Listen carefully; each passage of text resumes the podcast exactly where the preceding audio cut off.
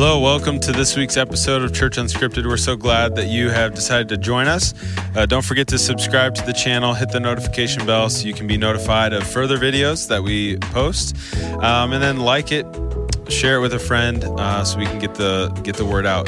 Today I'm here with Pastor John and Courtney, and we're doing it a little different today because uh, Eric is not with us, and he's the one that uh, spoke on Sunday. So this is really really unscripted, and I think John might add to his sermon. Yeah, I know. We're going to add some points to the sermon today, right? No, just, just kidding. Just kidding. Um, go ahead and give us a recap, kind of, of what Pastor Eric talked about, the scriptures that he was kind of leading us through, and uh, just give us an overview of, of kind of that.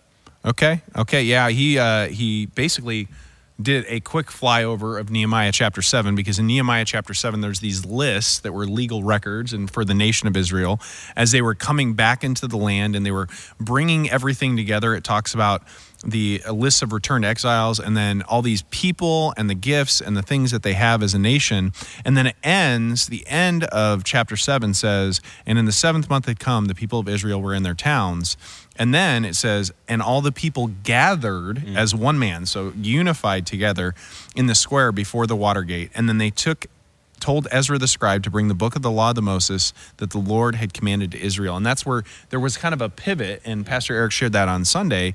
Is just like that city needed a wall and it was built, your home needs the word. And so that's the point where Israel's home, mm. at that point, the word was being elevated as he said, yeah. the elevated word lifts up, mm. and then the elevated word digs in. So that's later mm. on in chapter eight, as we get to chapter or verse seven and eight, and then an elevated word pours out. And so, essentially, the core of the revitalization, the redemption, the change that happened in Israel was mm. the word of God. And so, um, Eric, I mean, Eric had uh, quite a few things that I think tie into worship. So yeah. we'll get to talk about that yeah. today as well. But he yeah. talked about something in his take homes that I think is important to summarize. Is basically he said you prioritize what you elevate. Mm. And so he kind of mentioned a lot of things that we elevate. So if you elevate, you know, sports, then sports are always going to be first in your life, or right. whatever's going to be first in your life. Right. What do we elevate? Which is a great question to ask. I mean, we need to ask ourselves that. Yeah. And then I think there's two two aspects of that. Don't be afraid of the places his word will take you. So Nehemiah went through a very scary experience. I mean, we talked about earlier in Nehemiah where he's got a sword in one hand and they're mm-hmm. got a trowel in the other bordering the wall. Mm-hmm. I mean, that's a pretty scary place to be. I mean, your eyes, you have to have your eyes on the wall and on the people that right. you're trying to protect. Um, as well as he ended with get your invitation to the party because there mm-hmm. is a party because when you're saved and when you have the word of God with you, yeah, it's very important. So um, mm. that kind of summarizes the whole sermon. Mm. Um, I know there's many aspects we can discuss. So let's let I mean yeah, there. There's there's so many things. Um, I guess one of the one of the themes in in chapter eight that has always just amazed me and drawn me in and challenged me is um, in let's see here in verse 5, Ezra opens the book of the law, and as he opened it, the people just stand. And then it says, uh, uh, it says that he um, he blessed the Lord, and all the people said, "Amen, Amen," lifting up their hands, and then they bowed their heads and worshipped the Lord with their faces to the ground. So, mm-hmm. I I always why why do you think church doesn't look like that? today because because that's what always it always amazes me like he opens the word of god people stand and immediately they're just in awe they're on their faces do you think that we maybe because we actually have the scriptures we have grown numb to them so we don't have that effect ooh that's a good question i i think i have a worship question related to that verse too as well but Courtney, what do you think? Because we've talked mm-hmm. a lot about reading the Word of God yeah. and how important that is, and how important that is to do as frequently as possible. Yeah, I mean, I think I was a little bit when Eric preached on the fact that they maybe hadn't heard it in thousands of years. Yeah, like we, it hasn't been a thousand years since we've heard it, right. so maybe that is part of the reason. But I think I yeah. agree with you. I think probably we do grow a little bit numb to it, mm. or. Um, for a lack of another word, we we aren't um, focusing more intently or intentionally mm. on it in order to. So it's kind of like in the background, right? Like that white mm. noise, and so maybe we don't hold it as reverently as we should. We don't hold it high enough. Yes, it should mm. be elevated more, right? Mm. oh, oh, okay. and that's the end. No, I'm just kidding. Yeah, yeah. No, I agree. Uh, a little bit numb or used to it, yeah. maybe is a better word. Um, but that doesn't necessarily. I mean, we when we listen to the word, we're all seated, right? We right. we're standing and then right. we sit, right? And so it's a great question. Yeah, I mean, John, how do you think we combat that? Because I've always struggled with that, right? Like, I read a passage like that, and I'm like, man, when's the last time Scripture was read, and I was like, hmm. yes. And I can tell you, we ha- we hosted a worship camp last week here at Brookside, and those kids on Friday we we just spent time together as a group just in worship acoustically, and somebody read scripture, and that was the response, and I'm like, yeah. man, hmm. like, do we just not give it time? Because they had spent all week in the Word essentially. Yeah. But I, I, don't know. How do we combat that? Well, I, I think in some ways, like I, I'm thinking of it from a perspective of being in ministry or pastoral ministry mm-hmm. for a number of years and going to seminary and all those things. Mm-hmm. Um, I think we it becomes, and this is a terrible term, but becomes stale. And so, mm. like as a believer, if you look in my office, I probably got twelve translations of the Bible on my computer. I got another fifty, and so you like basically out of out of a um, wealth of resources of opportunity to read the Word, it becomes something that we don't desire as much. Mm-hmm. You know, like there's almost this this feeling, and as the saying goes, there's an absence makes the heart grow fonder. Yeah.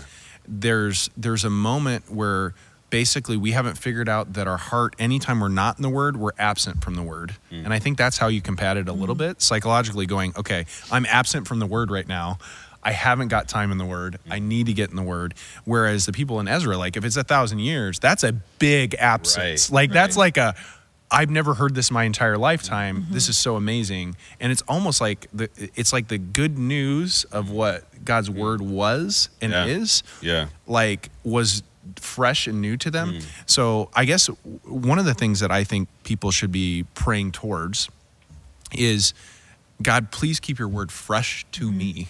Hmm.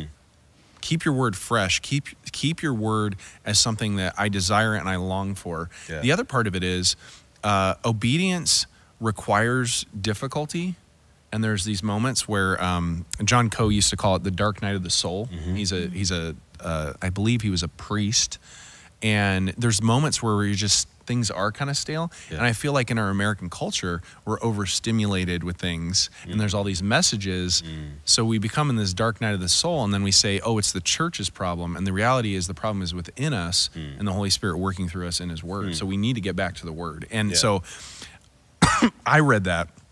And I thought to myself, I had a question for you. So I don't, hey, I don't want to pivot too no, much. You're good. But, you're good. But David, when you read that verse, when it says they bow down, worship the Lord on their faces to the ground, yeah. do you read that as an encouragement for more expressive worship, both as a church or privately as well? What does that look like? Because because I read that, I, will tell you what I do. Mm-hmm. I'm not going to answer the question because it's I don't know if there's a specific answer. Yeah. Yeah. But when I read that, I go, why are we not more expressive in worship? Why do we come in and sit here with our hands in our laps? I mean, I, I watch it or we hands at our sides completely. Yeah. On Sunday, my wife hit me in the face when she's raising her hand. So I mean, like she's like into it, and I'm looking around and I'm like, well. I got to watch out for her. We have to have an extra seat between us. Right. It's not because we're on the rocks. yeah. Because, I bump like, into Royce all the time. Yeah. Yeah. It's like it's like she was like this, and I'm yeah. like, oh, you hit me yeah. in the face. You know, yeah. right? She's in right. And so, you know, I'm not saying there's one right way to worship, but when I read this, yeah. I think this is descriptive, not prescriptive. Like, not everyone has to worship that way. Yeah. I, I, think they're addressing the heart. That's why I ask you the question. Yeah, I, I've always struggled with that because I've gone through seasons where I'm like, everyone needs to kneel and raise their hands and shout and dance and all these things. You don't want to see me dance. Okay. But but but like, did they want to see David dance? You know what I mean? Like Yeah, yeah, it's just like true. do we That's make true. do we make American excuses for our worship? You know what I'm Yeah. saying? Like, oh well, I'm not comfortable, so like, oh no, like shouting's not my thing, and I don't want you know, I don't want to be a distraction to people. Well, it's if it's not I appreciate you, a good Baptist amen. Oh, okay. yes. Like we had a guy. sermon, We had a guy. Amen. No, we had a guy when growing up. He was he always sat in the back and he'd go, Amen. Oh, whoa, that's good. Yeah, and I'm like, I miss Sylvester it. You know, I, I kind of miss it. Yeah, but I think here, I think the challenge is both privately and publicly. I think a lot of times, uh, for me, I've been challenged with, okay, what does my private worship look like versus what does my Sunday worship look like? If my Sunday worship looks better than my private worship, then we have a problem. Because now I'm raising my hands simply because other people expect me to. But if my private worship is on my face before the Lord, then my public worship, if I raise my hands, that's in nature, that's in character, right? Hmm. What? At what point? See, I, I, you left me with so many thoughts Yeah, when you yeah. said that. So, at what point do we feel defeated, or do we like go? Oh, I just don't have. I, I hate saying this, but I don't have time to worship like I do on mm. Sundays mm. because I because what I think is there's some people out there that probably come to Sunday mornings and that's the one time that they're worshiping, right? Yeah. And so like yeah. how do we how do we What- counteract that because because again hearts hearts the Yeah, issue yeah. like we're not just sitting here like in our right. house I I think we also have to take apart that word worship because the the song on Sunday is not the worship, right? It's the heart. yeah Like we can worship just as much listening to the word of God while Eric is preaching as we can when we're singing. The the the singing part just uh, just helps us to express the worship that we feel in our hearts. And so for me it's always a, it's always like I want to I want to check my heart first. And then also there are moments like again I'll come back to this camp. Like there were moments last week that I simply had no words to sing. And all I could do was raise my hands or fall on my face in worship. And I think if we if we can spend that time in the word, then that can be our response. mm-hmm yeah Um, I don't think again, I don't think it's prescriptive. Although I will say in Revelation it says that every creature will be on their face before the throne I think Eric mentioned that on Sunday so it's it's it's kind of just like I mean, do we really do we really idol do we elevate ourselves so much above Scripture that we are too proud to express? that's fair That's that. I guess that's the question I would ask. so us. and I and I and I I have this fine line if that makes Mm-hmm. sense because expression can become distracting in worship and emo- just emotional response, just emotional Yep. response. Yep. I remember an experience I had at a uh, Baptist church in Philadelphia. It was amazing. 5,000 people in there, and I was the only one with my Mm. skin color. So it was very, we stuck out. And they said, Are you guests? And we all raised our hands and looked around and realized we were the only people that were guests in 5,000 person church. so awkward experience. But I just remember being in there, and there were some people that decided, Oh, I'm just going to like, get slain in the spirit if you ever come from that Mm-hmm. Yeah. background and so they're like rolling around and there's these these ushers with white gloves coming Yeah. out and everything and i'm thinking what's going on right now i can't even Yeah. tell like are they preaching what's i mean what's this person doing they're gonna hit their head like i was Mm-hmm. Yeah. genuinely Yeah. concerned for their safety right and again i'm not saying that that's not a uh, opportunity for the spirit to work i'm not saying that the spirit wasn't working but in some ways Mm. um, at what point? point and again Courtney, you probably have thoughts on this as well, but at what point does our expression verge past the worship from our heart to just I want to express in front of people? I think Well, that's what you that- kind of were That is the to. heart, right? Yeah, Like if we get to the place where we're like, "Oh, I'm going to raise my hands because I want people to think that I I worship God." That's that's that tells you right there that your heart's not. So, so something I did differently as a lead pastor. Most pastors like they sit up front, right? That's kind of a thing. I always sat in the back because I just wanted to worship, and I did not want like people looking at me. Yeah. I actually wanted people not to look at me to know how to raise their hands Yeah. or whatever they're doing. So Yeah. if I'm into the worship, I want to be able to fully express myself Yeah. and not even be thinking, oh, seven people are looking at me and they're going to do what their pastor does. Yeah. And so I think in some ways, like there's there's certain positions, like a pastor position, Mm-hmm. but then there's other other things. When you're a leader in the church, like people are like looking to you. Well, yeah, that's what I was gonna say. Is like even like modeling for our kids what worship is. Like Mm-hmm. I, I don't know if you've experienced that, but like there's a there's a there's a point when, like Sunday, somebody sent me a picture of my daughter in the back, hands raised, just shouting it, and I'm like, yes, and. But then it's a conversation of like, why do we raise our hands? What what's caught like what Mm-hmm. causes us to do that? Like, we we're we're weird in the sense like we do we we have worship jam nights in our house, but a few You- a- wait, are you a worship pastor? I'm I'm confused how that. but like few- I was like, no, I know, but it's just like not normal family thing to do, right? Yeah. But we do because we're we do music. But I I was playing a song and they the kids were just jumping up and down and shouting and and yelling and I'm like, what is this? Like what is this? And I'm like, so we just said, hey, what what is that? When you are when you're jumping up and down, when you're shouting, when you're praising, what's happening?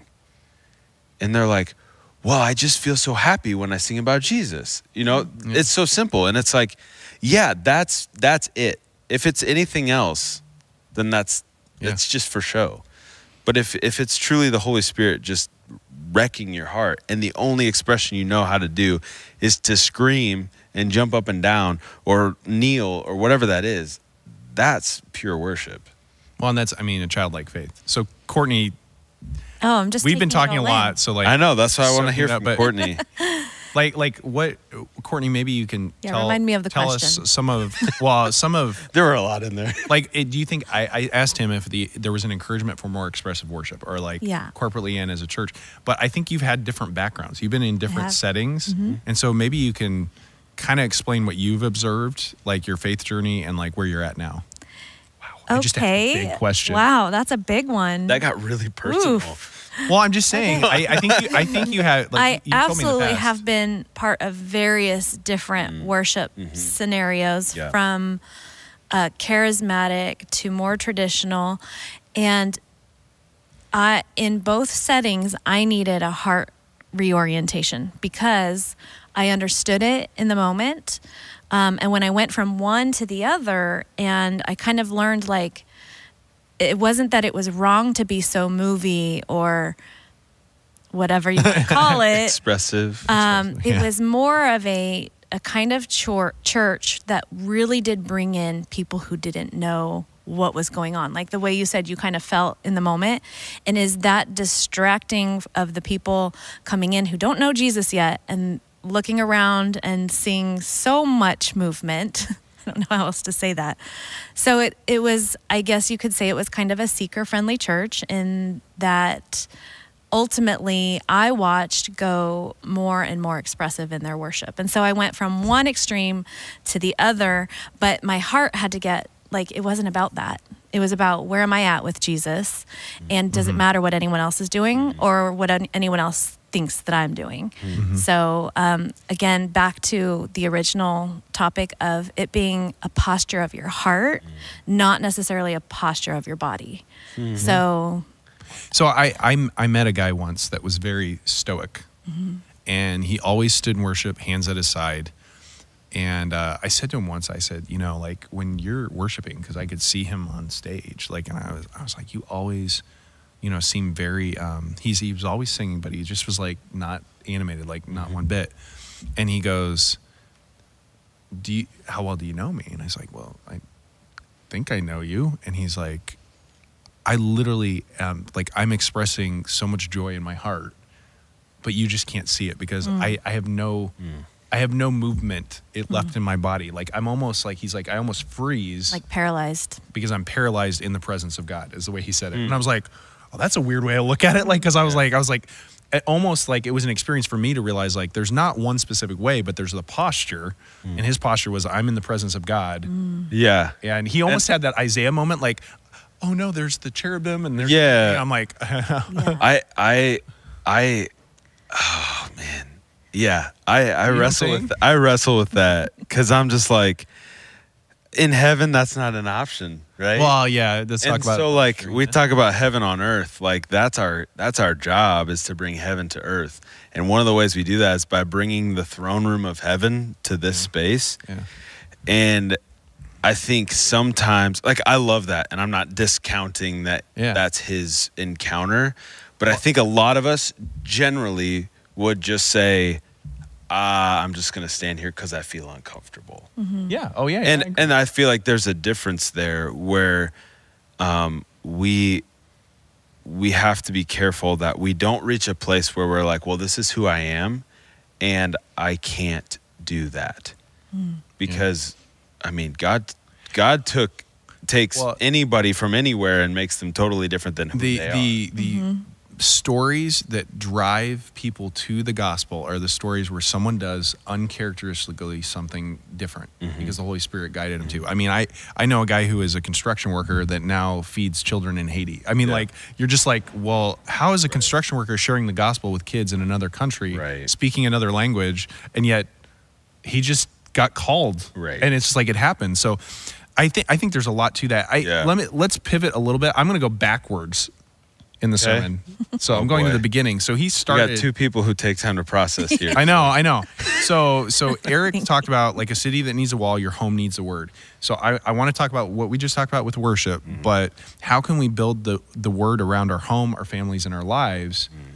You know, practically speaking, not everyone's gonna have a worship jam in their house. No. But I can turn on worship music and I can dance with my kids and I can encourage them to sing the songs Mm-hmm. and I don't have to play an instrument or sing on key, right? Yeah. And so, like, I feel like that example that you gave is something we can all do in a different Right. way. Yeah. So, what are some things that you guys have done or things that you've thought of that, like, how do we build the word around our house? And, like, what does that look like? You or me? You or me? I don't. care. I can go if you if you. uh, But if you got something, you go ahead and Okay, okay. jump in. Um, man, I I kind of struggle with that because as a parent, I want my kids to love Scripture, and so I I hear of so many people that are like uh, my age, who are now adults or something. I don't know, grown up, and they're like, yeah, Thir- 30 I- still my adolescence, par- okay, My so- parents, my parents just forced me to read Scripture, and I just don't want anything to do with it. Yeah. And so it's trying to find that like Mhm. what what does that look like, you know? And so I think for us um, in our home, I ca I think well I'll I'd say I'd encourage people to think about what their home looks like Yeah, and how they want to build scripture around their home and how that works for their family. I don't think there's one solution. No. Like for our family, those worship times are huge. And when we're when we're in those moments, like half the time it's my wife and I weeping and our kids just shouting and praising. And and then it's the conversation of like, well, what what's going on here? Kind of what I talked about earlier. Um, my wife is really good at um, like taking scripture and applying it to specific moments. So like Mhm. we had we had one of our daughters, she went through this phase where she was afraid of everything. And um see now I'm blanking on what scripture it was, but but basically the scripture was there's no reason to fear cuz Jesus is with us. I Yeah. can't remember what passage that was. That's very embarrassing. But anyways, um but so we would we would be encountering a new experience like even just changing a classroom here at church that was like major fear. And we'd be like hey you don't have to worry and why don't you have to worry? And then it mm-hmm. says because scripture says i don't have to worry because god is always by my side. And that just became part of her. And now like that's her encouragement to everyone else. Mm. We don't even bring it up to her anymore. But if we're encountering a new experience she's like hey guys it's okay. We don't have to worry about anything because god is with us. And so i think there's like we we picture the word around our home as like a all right everybody sit down at the dining room table. We're gonna dive in deep here and we're gonna you know. I think it's just practical things. Like here's a here's here's the truth of scripture that speaks to something that you're encountering. And how do you live that out? So, so I'm gonna give you. I'm gonna throw a little bit of a, a s- stick in your spokes. You know, ever stick a stick Yeah. in bike spokes, Yeah. and then you just go fly off there. It's painful. So, what what would either one of you say? Because Courtney, I know you have an answer for that question, but what Yeah, you what just would jumped in. She I know, but this will uh, probably add to her answer. What would either one of you say to the parent that goes, "I don't even know where to start"? Mm. Because it's one thing to like mm. grow up in the church. It's one thing to be in the Word all the time. I mean, I mm. I my household was so conservative when I was a kid. We didn't have a TV till I was nine. Yeah. And so we did like family devotions. We were doing all kinds of stuff. And then my life transformed, and my family was like totally opposite that for a few mm. years when I was a teenager. But it was like in that time period, hmm. like we were so focused on it. So, like at a very young age, I have a journal my parents made me read, and I was reading through Leviticus, okay? Oh. And I started writing at nine years old. This book sucks, right? And I wrote it every day because my mom said I had to journal every day some, tough. something about this book, and I was not even supposed to say the word "suck." Okay, so like, so I was like, "This word. work, so this is sucks," and I'm like, so I'm I'm writing that, and I have those journals where I read through the Bible at like nine or ten, right? But here's the difference in the transformation when you're talking about people our mm-hmm. age. Yeah. That's the reason I thought of it is like there was a point where I hit rock bottom mm. later in life in my late teens where I was just like I've got to devour this. Mm-hmm. If I don't eat this, Yeah. like when Eric was talking Sunday about like, like craving the word, wanting the word and it's like right. it's like I couldn't get enough of it. And that is my wish for every other believer and people that aren't believers. Yeah. Crave the word of God Yeah. and so, how you crave the word of God is it's not in that moment that God allows you to apply it. It's in that moment where you're disciplining your kid or you're saying something this way. Like hmm. I remember t I recently we told one of our kids like you don't have the Holy Spirit in you right now. And like we were very confident because of the way they were acting. We're like you don't. Like there's something wrong right now and you're not right with God. And it was one of our younger ones. So again, like Yeah. maybe they didn't fully understand what we were saying, but like there was this moment of like, okay, so we want to walk you through what it's going to take to get right with Yeah. God, and what does that look like? You don't stop Yeah. at the the um, uh, reality of the situation. You keep going with the hope that you have within you, which is comes from God's word. Yeah. It's always scripture, So, man. so can we answer your question now? Or? No, yeah, I know. I just I just went on for a while. what was the question again? what do we tell people? What do we tell parents? Well, can she answer the first question? Yeah, yeah, yeah. We'll go back Oh, to yeah. the whole. How do you how do you practically, uh, like build scripture as a Yeah. wall around? your Okay. home? Um, I agree with you in that it's a careful balance of not cramming it down their throats. I think it's not necessarily you must read this or I must read this to you, but rather I'm in it and I'm mm. reading it and they're watching me. And mm. so my actions are they're going to remember those more than they're going to remember the words that I've said. So for me, it's been a a fight to just daily set that example. Mm-hmm. Like this is about me. And if I jump to the next question, I love how you just said the word devour because that was going to be mm-hmm. my answer too.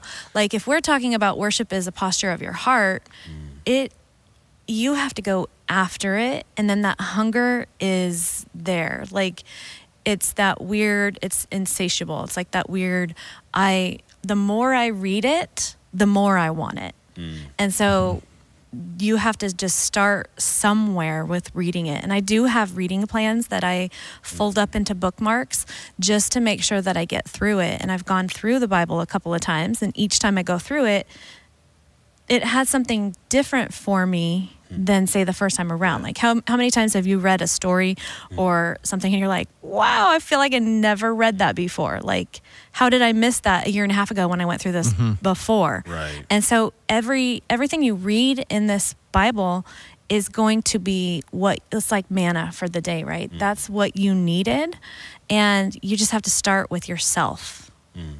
So Yeah. I can't remember what your question was now, well, but devour no, it. No, Yeah. no, but the, I think I think the difficulty too with children is you want their motivation to be pure. Right. To use Yeah. your term about Right. worship earlier, but it's very hard to get that pure motivation because you can't force that. You can't tell your Right. kids, Well, "I'm going to discipline you if you don't read your Bible today," because guess what's going to happen? They're never going to want to read it. And so when you're pushing them towards it, sometimes you're pushing them Well, away it's, from it's it. always hard to like as a parent, especially in the discipline. It's like, well, why don't you do that? Because Jesus said so. And then like their view of like the word actually is diminished Yeah. because they're they're associating punishment with scripture. But one of the things that like you said where do where do where should parents start? I think um well there's really two things. The, the first one I was going to say go to the fruit of the spirit and just allow that to be over your home like Mm-hmm. love, joy, peace, patience, kindness, goodness, faithfulness, gentleness, and self-control. Did I get all of them? I think so. I always miss one. Um, but but there is an element of like that's what we're we're we're trying to do as a family is like today is love day. We're gonna focus so hard on how can we love people, and we're not perfect at it. Like we have so many bad days and we miss days and things like that. I don't want people to think that we've got it all together because we don't. Um, but like today's love day, so then it's hey, how did you love your sister today? and and we we had done that a few times. We've kind of been going uh, love and patience, like those are kind of our two right now. yeah. And the other day, one of them was just like, I can't think of anything, and I was like, so you weren't very loving today, and they're like, no, but they they they understood why, Well, I would s- I would say that might be more beneficial than when they are loving. right? Like in the well, sense yeah, that you'll remember that moment and go, But it- "Oh, I wasn't loving this day." It's so now I know also a what it is." challenge to me because when I ask them, "How are you full of love today?" they're going to ask me the same question. Yeah, yeah. And I have to be able to say, you know what? I didn't love very well today. Or, hey, there was this one moment, but that's it. Uh, let's let's go even a little bit Yeah. a little bit this is not necessarily deeper but a little bit further out like what can we say to families that maybe don't even have that time to have that conversation like i i think of it Mm. like this like there's two things that have happened in my life recently my kids have gotten old enough that when we're, they're playing multiple sports and i spent two months of pure chaos david can attest to this like his family was trying I to come over to our house so many times and you were gone. and I was gone. Like I'm just constantly moving. Like I would go home from here um, at the church, and then I'd get home, I'd scarf something down, and we'd be on the road in 15, 20 minutes. Yeah. And so like, how do how do we? And in that time, there's no time for that. right. So you have car time, maybe that's four or five minutes. Um, you have when you get home and all the kids are angry and Yeah. like, and again, some of us, some people watching right now don't even have kids that age, right? And so we're we're talking about very specific, but but I think in terms of your family is who you live with, the space you reside in. Mm-hmm. Doesn't matter if you're single, if you're married, if you have kids, if you don't have kids, if Mm. you can't have kids, if you adopt it, whoever. Your family is who you reside with. So like I I at one point like had six guys I lived with in an apart like a big house. You know, like that was my family at that point. Yeah. That's what I mean. So like your family, how do we deal with family time? Mm. I guess is the way I would say it. You're looking at me. Okay. So, I mean, I have been through many, many seasons like that that are just so busy and crazy, but I always think of input in, input out, input in, output out, right? Like take that opportunity if you're in the car to put Christian radio on, whether it's a song or testimony, like they they pick up those things. These are just little little tiny tricks. Um bedtime uh, what where's our priority? Like are we are we prioritizing some time with the child one-on-one where we're really trying to get to their heart? Like you had some great questions that build self-awareness for your kids. Like if we're really really busy can't we fit it in somewhere i guess is my question and not to create like more of a to-do list but more of a to-be list like am i with my children are we having these Preach like, it. are we having heart I'm writing that down. I'm writing that down. So I guess just uh, it's hard to say like what you should be doing when really the main thing is is check your own heart, check your own time. Are you fitting it in your time with God? Um, the Bible, So you're saying it's not selfish for us to focus on our own spiritual health before we focus on our kids. 100% you have to because it's just like putting the oxygen mask on someone else on a flight. You can't do that if you aren't breathing. But we think we think differently of that. I mean, I grew up in the church and it's like, oh, I'm Oh. supposed to be sacrificial. So as a pastor, I'm supposed Yeah. to pour out, pour out, pour out. Yeah. Yeah. I'm not supposed to be focused on me at all. Yeah. I'm supposed to be helping people and doing this. But I think the reality is if we're not focused on ourselves, that's why you see pastors and church leaders burn out Mm-hmm. Yeah. and you see parents burn out and Yeah. like are just like, I'm done.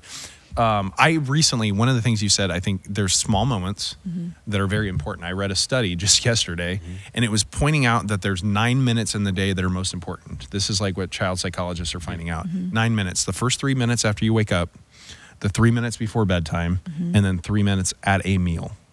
Like if you take that. So Okay. if parents are spending those nine minutes with their children and being intentional, like it, you can do really amazing things. And I, I know uh, uh, David and I recently even read a book called Habits of the Household, and we're going to talk a little bit more Yeah. about that. I'm having our children's ministry staff Yeah. read it, and we're going to talk about it more in Kids Min. But, but in essence, you know, what are you doing in those nine minutes? Like you could probably do that question that you described in three minutes at the dinner table. Oh, yeah. Again, depending on attention spans. But, Well, and how many kids you have and things, you know. yeah, but you could even do that question around the table um, when you have your grown children over once a month. Yeah. You could do that question around the table when you invite your neighbor over, and Yeah. there's all kinds of ways you can do things. But but in reality, we've lost the art of doing that mm-hmm. hmm. and being rather than doing yeah. Mm-hmm. who that is because it'll Yeah. just flow out of us. We won't even Yeah. we won't even realize we're doing it. We'll just Yeah. start asking questions. Mm-hmm. My wife hates the grocery store now because I ask questions. And if I see something like odd and it's someone I completely don't know, I'll still ask them. Or if I see someone I know, I stop and talk to them. And then there's been times where I'm like, I sense that you need prayer. And the next thing I know, I'm in Meijer for an hour. and I'm like, they're they're pouring out their soul or whatever, you know. And I think that's what we're missing is the being goes back to the word, to the spirit, mm-hmm. and being guided by that rather than the clock on the wall. Yeah. Mm. Yeah. I don't know. I'm just. I'm sorry. I. I That- I don't know where I was going good. with that. I don't. I don't know. I, I think that's good, man. So so Eric Eric ended with like three take it homes, and I think we could discuss some of that Yeah, as well. And I, I think that's important. Um, in the first one, he said you prioritize what you you elevate. So I have a simple question I thought of. Okay, what do you think our culture elevates? Summarize it to three things: Self. self. Is that it? I got one. I figured we have. Oh, self was my answer too, but like in the in the how you're viewed In the way. image. Yeah, Yeah, in image, image. self image. Yeah. Yeah. that's definitely uh, elevated. so you so you mean Instagram pictures are not real? no, Oh. no, newsflash. I thought it was. I thought everyone's Okay. vacation. I thought everyone's vacation was to Hawaii under a, a, a waterfall, and it's Everything was amazing. real on Instagram. Yeah. I think eh, self image, your status, your, you know how how your I guess status really. I mean, your vacation, your home, your kitchen, your children looking nice. It's all trying to tell a story about you. So so those those are things that are elevated. So like for example, I'm just gonna use myself because I I I don't want to use anyone else, but like people look at the role of a pastor a certain way. Mm. And they elevate the status when in reality, when I look at Jesus and I look at the gospels, if anything, the way Jesus serves and the way I should model like how I pastor is down here. Mm-hmm. But the interesting thing about Jesus still, and I think we could all attest to this when you read through the Gospels, he goes away to spend time with the Father. Mm-hmm. So he's in prayer. Yeah. He's he is the Word, so he doesn't need to go to the Word. So let's just be honest, like he is the Word of God. Mm-hmm. He's communicating mm-hmm. with his Father, but he's taking time away from things that this, the the people deemed status status wise was important Yeah. or for his image was important. Like hey can you go see this person? No i'm going to spend time with my father. Like he did that repeatedly. Or the opposite happened and it'd be like no these children can't come to you. No let the children come to me. It's like wait a second. Where did we miss the boat hmm. into being something that we've convoluted what the culture elevates instead of what god elevates? So So let me ask you, how do we do that in our culture? When when the culture's saying, "Hey, these are the important things," and we're like, we're feeling this this tension because my kids need to be in sports or arts or whatever it is, but they also need to be in church and they need to be in the Word, and I need to be in the Word, but I also need to be a parent who's present at my. You know what I'm saying? How do we how do we be like Jesus in a culture that is so busy? do you do you, do you want me to give you the simple answer it's I a want you cop to out give me answer whatever you want. okay Do it. N- do less Yeah, like seriously do less yeah, Like there is nothing that your kids need that is going to come from sports. Like your kids, it'll be good for them. Right. But when it comes to like the word of God and eternity, you're not going to find that in sports. I mean, I've had great, great sports coaches that were Christians and like that was great. And uh, sports programs that have that, Mm. like, and I, I don't want to like demonize sports, just sports. Right, but right. You talk about busyness. Yeah. And so what I mean is like you need to be able to evaluate as parents and as adults what what God would want your time to be used for. Like what you what you want to be. Many of us are walking through without intention in our life and we need to walk through with intention. Mm-hmm. If you walk through without intention, everything that's put in front of your face, you're going to say I'm I'm, I'm going to do that or if you really don't like it, you Yeah. say no. Yeah. But there's like peer pressure. Like Right. Right. like there's like, oh, I really should go to that thing at church or I should do that. We use it that way. That's a positive peer pressure, right? Yeah. But on the other hand, like there's a lot of negative things. Right. Um, like w- my kid has to do this. I remember as a kid, I played competitive sports and I remember for three years, I think I missed 35 Sundays a year. I'm a pastor now and I would never let my child do that. It's changed. Like my my world's changed Yeah. because I realized I got to the point where I was like, I'm not going to be a professional. Like I could play in college, but I'm not going to be a professional. Right. Like I'm. This is not leading to to me sustaining my life Yeah. through income or something, Yeah. and it doesn't matter. And I enjoy it. I still enjoy it, but that doesn't mean it needs to be elevated above Yeah. church and the Word of God. Yeah. Yeah. What What do you got, Yeah, Courtney? Courtney's Courtney's Wade. I, got- you know, I just really feel like a broken record because it is just about the word. It's just about it. This is what the scripture. Okay, like we talked, what Eric talked about with with Nehemiah. The scripture is what is changing us. Hmm. Scripture is what washes us clean, and yet we need to be in it to see what needs to be cleaned. It's also the mirror that we look into. Hmm. And so mm-hmm. once we are in it, then we start to have these things in our heart that it's like, you know, that just doesn't quite feel right. Like hmm. it's it's the Holy Spirit revealing to us what we need to work on and what we need to change. Well, there's a about that. twofold purpose you just mentioned. It's your it heart. exposes, Yes. but then it also cleanses. it also cleanses. It's So- also the preventative measure. So you're you're talking about mm. finding out what the blemishes are. Then you're talking about treating them. So like let's just use acne as an example because I've done that before. You're then like, well, I don't want that to happen again or I don't want that again. So you're then like you change your diet to to change things. You put medicine on that's proactive about it. You're also preventing future hmm. blemishes. Hmm. So, Well, and and I think something you just said ties into the thought I had in my head the moment you said that was like it requires sacrifice. yes. Like you have to make changes in your life. And so Yeah. if you're exposed to the word of God, and I would say this to anyone listening, if you're exposed to the word of God and this does not make you want to change your life, then then something's wrong. Hmm. Because I I cannot read the word of God without thinking, "Oh man, hmm. uh, I'm such a wretched sinner. God, please save hmm. me."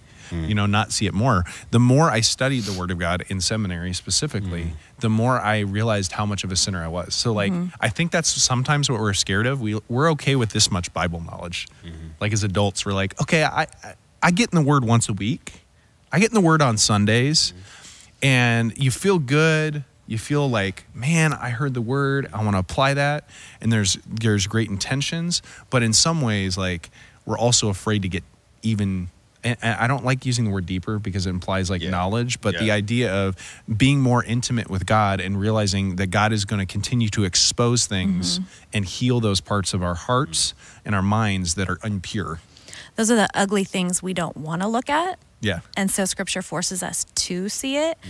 And then it leads into the second point that Eric made. Don't be afraid of the places his word will take you. Mm-hmm. That's exactly that because we don't want to know or see or heaven forbid other people see what those things are, but we keep Mm. doing it and we keep going to those places for healing and yeah, we see ourselves as a sinner, but then we know the end of the story too. Like It also doesn't end there. like that that ties into the response in worship, right?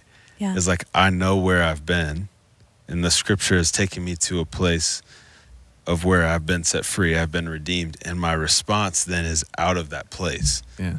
And sometimes when we're in the word, like we may just jump off the ground in praise. Yeah. Like our feet may leave the ground, and Yes. that's okay. Yes. Like that's awesome. But we don't know until we spend time in scripture. Right. Like I know who I am. I know who my human self is. Mm-hmm. And then like Pastor Eric talked about Cinderella. Like that's the end of the story. That's who I am to Jesus. I'm his princess. You know, like I'm his bride, whatever. Yeah. And so, um, can I read this scripture that I cut out and I brought in here? It's from Ephesians five twenty five. Um, it's a little portion of it, so I may have gotten the uh, uh somewhere around five twenty five. this is the end of the story, right? As Christ loved the church and gave himself up for her, that he might sanctify her. That's us being sanctified. Mm-hmm. Having cleansed her by the washing of water with the word. That's being cleansed by the word. So that he might present to the church the church to himself in splendor, without spot or wrinkle or any such thing, that she might be holy and without blemish. Mm. Uh, Amen. I I almost feel like that's a way to kind of close things. Yeah, but I've got I've got one more question. See, you guys. He's I like, knew we laugh. should end it mm-hmm. on scripture because we're going to elevate it. But So good, right? No, what I does have God one. call us to elevate? I, that's what I thought of when you said Yeah. that. Yeah. Mm-hmm. That's the question. I mean, it seems like everything that we're the culture tells us not to. Mm. It's not about our status, but it's about the status of Christ in Yeah. our life. Mm. So mm-hmm. when I read that, I think of that God is sanctifying us, He's washing us, He's cleansing us, hmm. um, and I think I think the the the tension is that yes, that's the place we're praising God from, mm-hmm. but we also have in the back of our minds, this is what I still am. Hmm. Mm-hmm. And we don't have that final conclusion of salvation mm-hmm. because we haven't met Jesus physically in bodily form when Yeah. we're with him in heaven. And so I think we, we, we have this balance and this this tension, but I think that's God actually meets us in our faith in that tension. Yeah. Yeah. Rather That's where than- our hope is. Yeah, that's where our hope is. And if there wasn't that tension, it wouldn't be faith anymore. Mm-hmm. And so, yeah. Well, I think that's a good place to end. Yeah. Um, Ephesians 5.25. Is that Five. 525 ish 25 ish we encourage you just to spend time in that. Um, just to elevate the word this week and uh, we we've really i've i've really i can't speak for them. I've really enjoyed this conversation. It's challenged me in some ways and i hope it's challenged you as well um, to just really elevate the the word of god in your life. Um, again subscribe uh, hit the like button notification bell all the things uh, so you know when we post next and uh, we'll see you next time